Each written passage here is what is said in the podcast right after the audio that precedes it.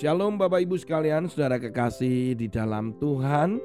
Kita akan membaca firman Tuhan hari ini ada di dalam Amsal pasal yang ke-21 ayat yang ke-22. Orang bijak dapat memanjat kota pahlawan-pahlawan dan merobohkan benteng yang mereka percayai. Saudara, orang bijak ini adalah orang yang berhikmat, orang benar. Maksud daripada ayat ini adalah orang yang benar memiliki hikmat itu adalah orang bijak itu. Bisa mengalahkan atau memanjat kota-kota pahlawan. Nah, kota-kota pahlawan itu ayat ini sebenarnya tidak diceritakan tentang menjelaskan tentang peperangan, bukan. Jadi tidak ada latar belakang peperangan pada penulisan ayat ini. Dimaksudkan kota pahlawan adalah orang yang konotasinya itu memiliki kekuatan fisik. Seorang penerjemah yang lain mengatakan bahwa kota-kota ini melambangkan orang yang kaya, yang sombong. Sementara kata-kata dikatakan meruntuhkan benteng. Benteng itu adalah os dalam bahasa Ibrani-nya itu os. Pengertiannya adalah sebuah kekuatan. Jadi benteng itu bukan dalam konotasi uh, tembok itu. Jadi ini lebih ke arah pada sebuah kekuatan. Saudara yang kekasih di dalam Tuhan, ayat ini hanya ingin berbicara bahwa tidak semuanya kita itu dengan pertempuran secara fisik atau mungkin perkelahian itu menyelesaikan masalah.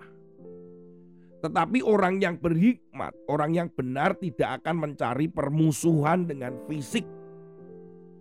Tetapi lebih kepada kebijaksanaannya, hikmatnya lewat firmannya dan saya percaya di situlah ada kuasa sebenarnya.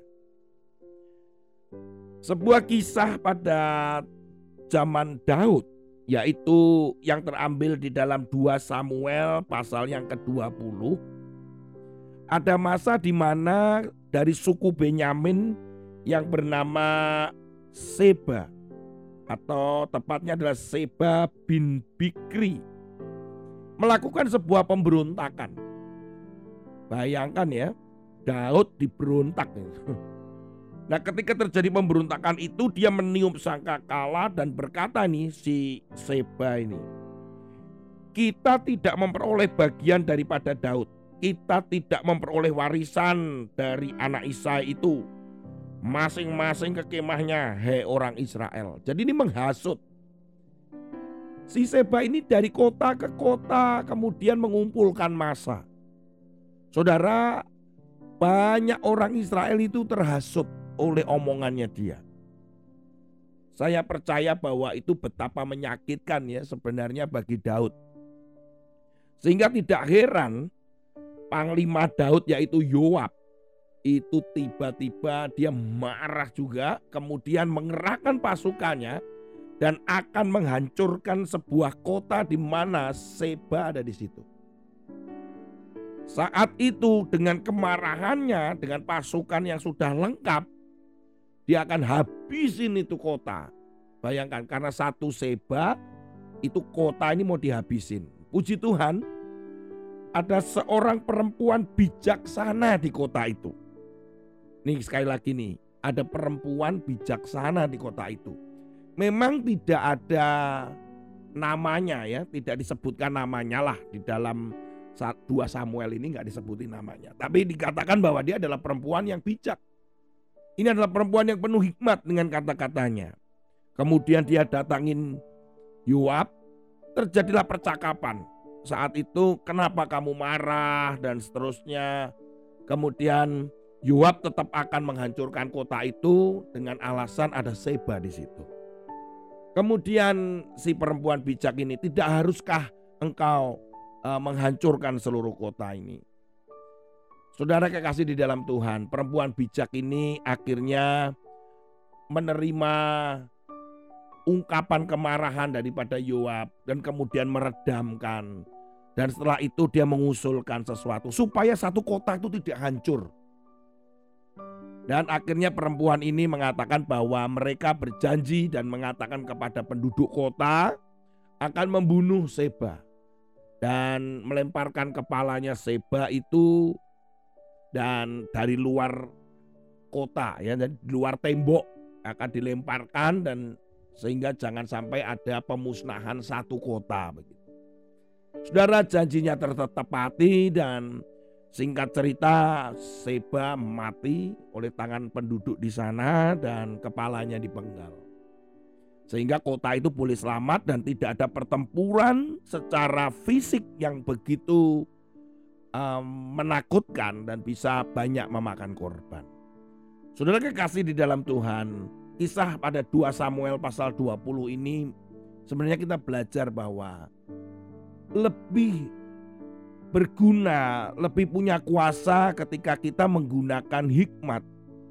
Ketika kita menyelesaikan masalah bukan dengan dendam yang tidak pernah habis, tidak dengan kekuatan fisik. Coba bayangkan, ketika ada kekuatan fisik, ada eh, kekerasan di situ, pasti ada yang luka dan ada korban. Saudara kekasih Tuhan, korbannya bisa saja orang-orang di sekitar kita yang tidak bersalah Baru-baru ini ada berita bagaimana seorang suami menyuruh empat pembunuh bayaran untuk membunuh istrinya dengan menembak. Sekarang suaminya sedang dicari oleh pihak angkatan atau di uh, karena mereka, uh, dia ini adalah militer jadi sedang dicari dan melarikan diri. Bayangkan saudara. Belum lagi ada di kepolisian yang saat ini juga sedang ramai adanya tembak menembak. Ya urusannya panjang jadinya. Kenapa sih nggak duduk bersama kemudian dibicarakan atau kita bisa ngomong baik-baik. Sebenarnya itu di situ.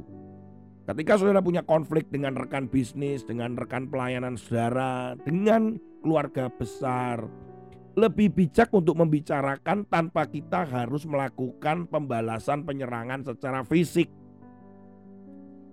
Semoga renungan kita hari ini menguatkan kita dan mengingatkan kita untuk kita bisa berbicara baik-baik dan mengambil keputusanlah dengan bijak sesuai dengan kehendak firman Tuhan dan menyenangkan Tuhan.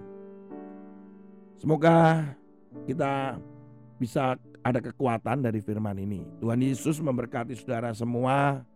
Haleluya. Amin.